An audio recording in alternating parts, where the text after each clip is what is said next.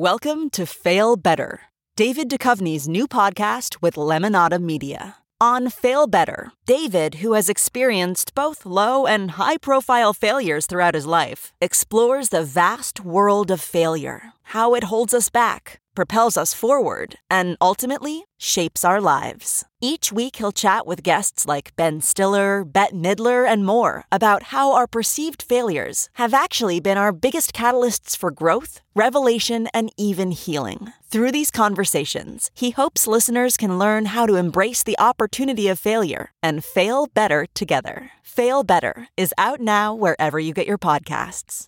CarMax is putting peace of mind back in car shopping by putting you in the driver's seat to find a ride that's right for you. Because at CarMax, we believe you shouldn't just settle for a car, you should love your car. That's why every car we sell is CarMax certified quality so you can be sure with upfront pricing that's the same for every customer. So don't settle. Find love at first drive and start shopping now at CarMax.com. CarMax, the way car buying should be.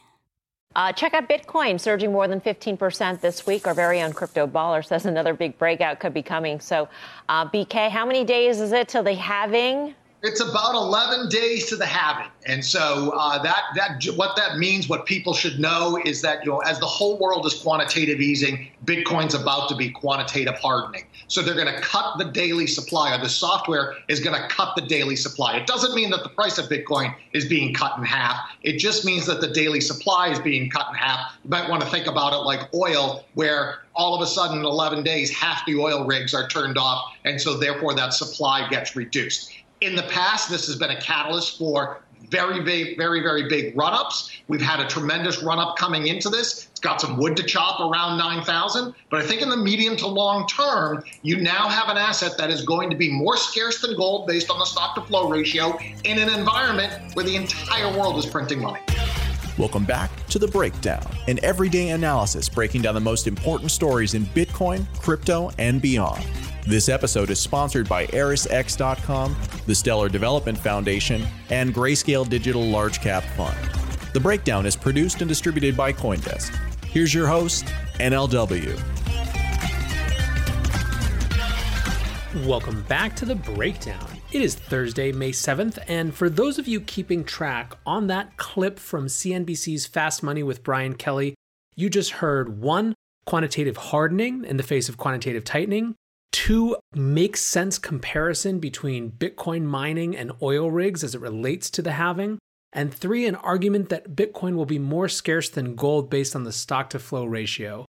Ladies and gentlemen, today we are talking Bitcoin bullishness on the way to the halving. Nine reasons, maybe 10, I can't even keep track anymore, why Bitcoin has never been stronger going into the halving. There has been a distinct shift in tone around Bitcoin Twitter and crypto Twitter over the last two weeks, away from just the incessant look at coronavirus economic outcomes to really getting excited about this particular moment and I think symbolically what it means. So, this episode is all about nine reasons why Bitcoin has never been stronger going into a halving. First, let's talk price. Oh, it's so crass. It's not the big thing. It's about the long term. Sure but price matters.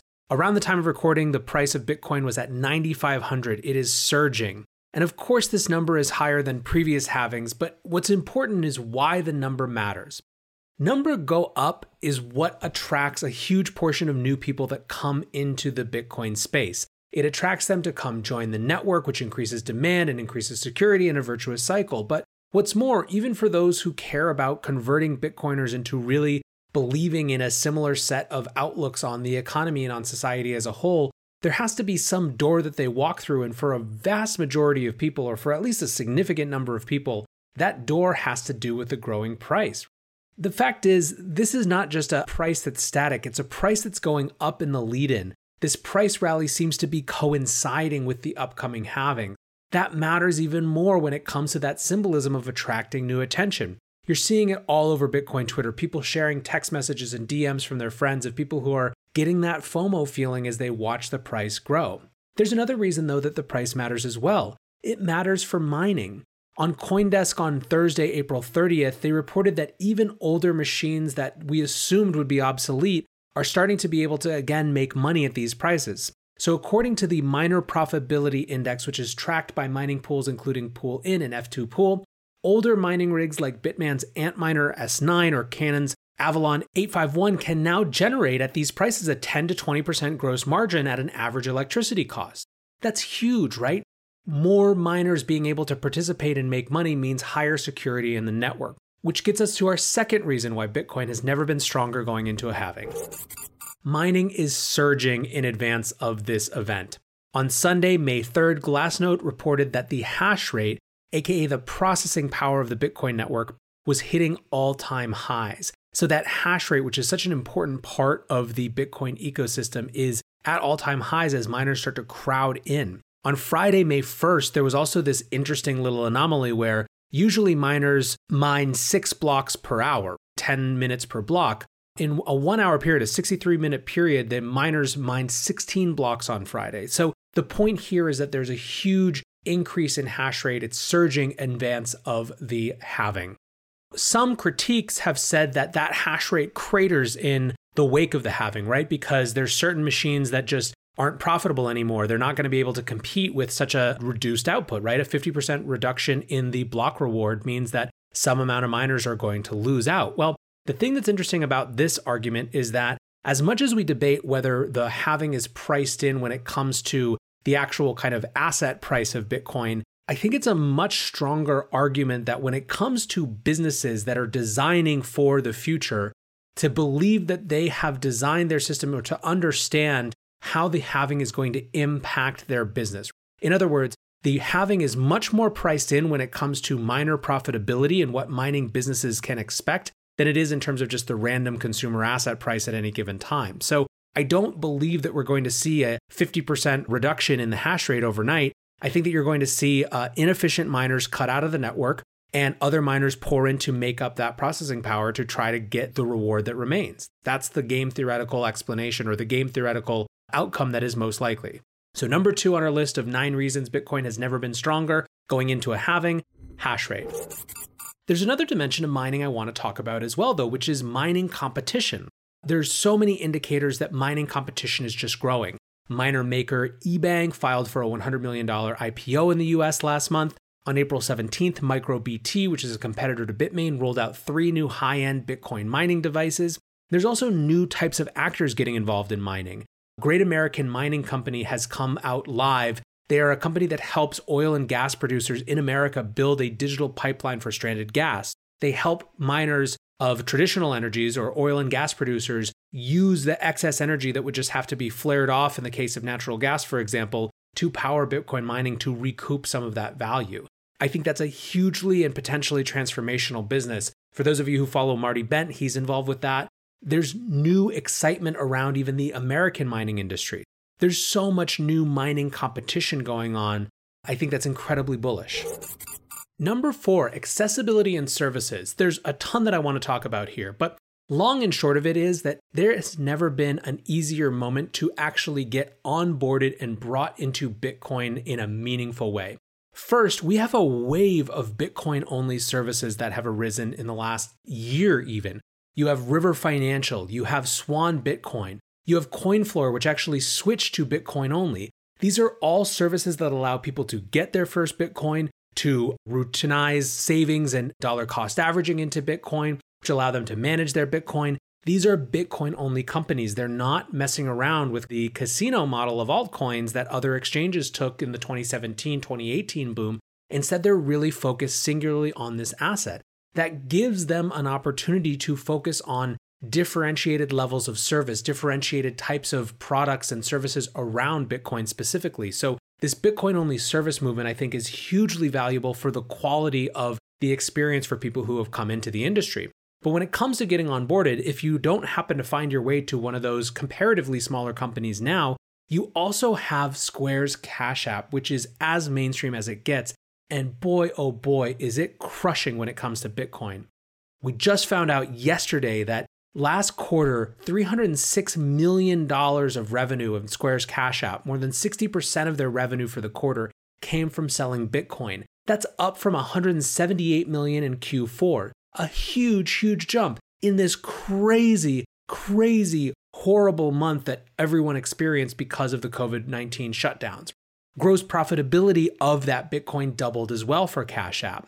This is just huge. When you have a major mainstream financial application that is racing to beat out the Venmos and everything else in this world, you're going to have more people who don't know anything about Bitcoin coming in through that than just about anything we could invent in our industry. So you have both this incredible growth in Bitcoin only services for people who come in, but then this amazing mainstream way for people to get their first Bitcoin. Number five, let's talk Bitcoin infrastructure for a minute. I mean, this is so obvious and so immense. This could be a dozen categories on its own, but let's just talk about three little areas the Lightning Network. Lightning Network is creating huge new opportunities for not only Bitcoin, but the reimagination of the web as a whole. By enabling smaller transactions, it, allows for people to integrate Bitcoin into applications in totally new ways. In fact, you even have Multicoin Capital just recently discussing the idea that Lightning may allow Bitcoin to be a better foundation for Web3 than the smart contract platforms they once thought would actually form the basis of that. There's so much we could say about Lightning, but suffice it to say that it is hugely differentiated in terms of how strong Bitcoin is now compared to any other halving in the past. There's also a wave of self sovereign hardware, hardware that allows people to actually take control over the hardware experience of Bitcoin and to participate to securing and supporting the network by running nodes. So you have Nodl, MyNode, Raspberry Blitz uh, for running Bitcoin nodes and Lightning nodes. Just tons and tons of these independent, self sovereign hardware solutions, meaning that this isn't just a software and money revolution, but a hardware one as well. This is something that Marty Bent loves talking about.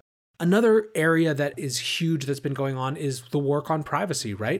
Bitcoin has not historically had privacy as a major focus, right? You can follow the flow of Bitcoins, but there are lots of use cases that people don't want to have that level of exposure. You have companies like Samurai, Join Market, Wasabi all working on privacy solutions in the context of Bitcoin. So, all in all, take this together, and the infrastructure around Bitcoin has again never been better.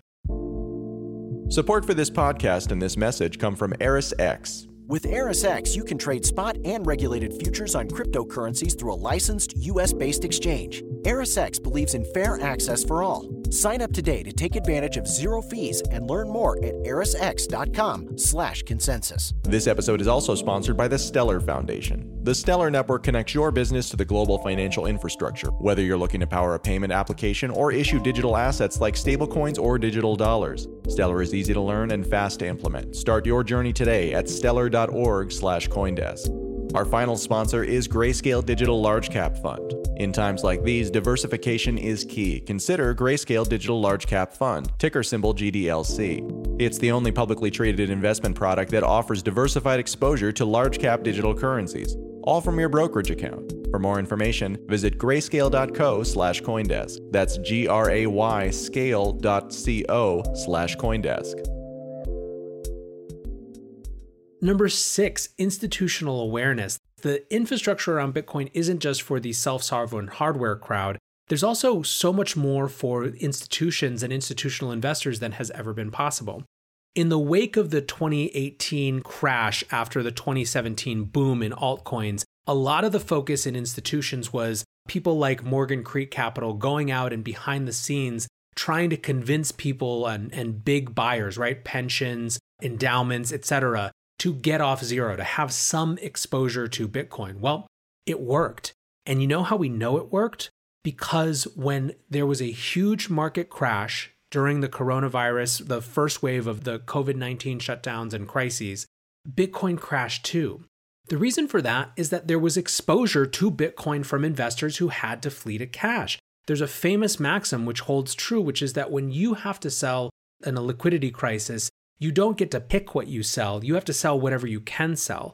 Bitcoin just got washed up and caught up in as part of that whole cycle. So, although it was very painful, at least briefly, to see Bitcoin's price crash from 9,000 down to 3,800, in some ways it was a reflection of the fact that the last year and a half, two years of advocacy inside institutions had actually succeeded. Because of that, we were more correlated in the short term with other assets because Bitcoin is liquid, right? So, institutional awareness, it's a weird way to think about it as the evidence being Bitcoin's correlation in a crash, but I actually think it holds. I believe that a lot of those investors are going to want to come back. I believe that a lot of those investors, you know, some of them just bought a little Bitcoin hedge because why not? And that's fine. Others, I think, probably got into it and started to believe in it. But again, they were forced through their fiduciary responsibility to get out of it when they needed to just get to cash. So there's that whole side of things. What's more, though, you have so many more institutions actually involved. You have the Intercontinental Exchange, who's involved in the industry via their sub brand Bakkt now. You have Fidelity, who's built their Fidelity Digital Assets program. You have ErisX, which is backed by TD Ameritrade, NASDAQ, CME, and dozens of other traditional financial institutions. And that list goes on forever.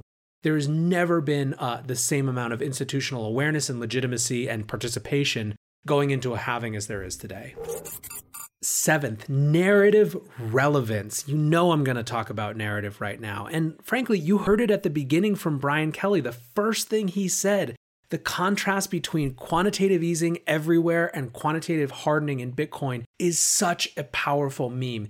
Yes, it may not exactly describe the nuances of what these things mean, but the idea that everywhere around the world, the supply of fiat currency is increasing at the same time that the issuance of Bitcoin is decreasing is so massively and instantly resonant. And resonance is what matters when it comes to narrative. How quickly and easily and powerfully does a narrative resonate?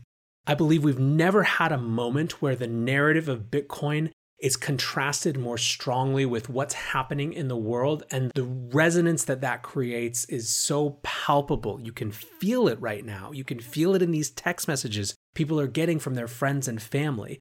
Even for those who aren't on the Fed is the devil and we're going to hyperinflation train, it's hard to not see that contrast as something that makes Bitcoin more interesting. Which gets us to our eighth point the perceived strength and resilience of Bitcoin. A tweet from Scott Melker, I think, perfectly summed this up. He said, Bitcoin is resilient AF. 10,000 to 3,800 to 9,000 in the blink of an eye. That really nails what has happened over the last month. This is literally the only asset in the world, it feels like, that didn't get a bailout. It's certainly, as many have put, as Dan Tapiero said on this show, as Mark Yusko said on this show, it's the only truly free market left. Bitcoin didn't get a bailout, it didn't get any support, it didn't get any help, and it's doing just fine. It is the definition of anti fragile. And the important thing is that this isn't just perceived resilience, it is real resilience. It's true, right? Here are a couple examples of how we know. Coinbase, in the wake of Black Thursday, when that price crashed down to 3,800 very briefly, a preponderance of the transactions on Coinbase were buy orders.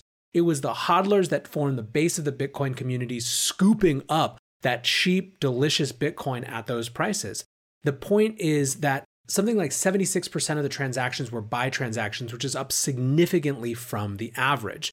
What's more, Willy Woo pointed out recently that it's also Bitcoin whales who have been accumulating steadily since January. So all of these things come together to show both a perceived and a real resilience in Bitcoin. Which brings us to our last point, and I want to talk about this idea of anti fragility again.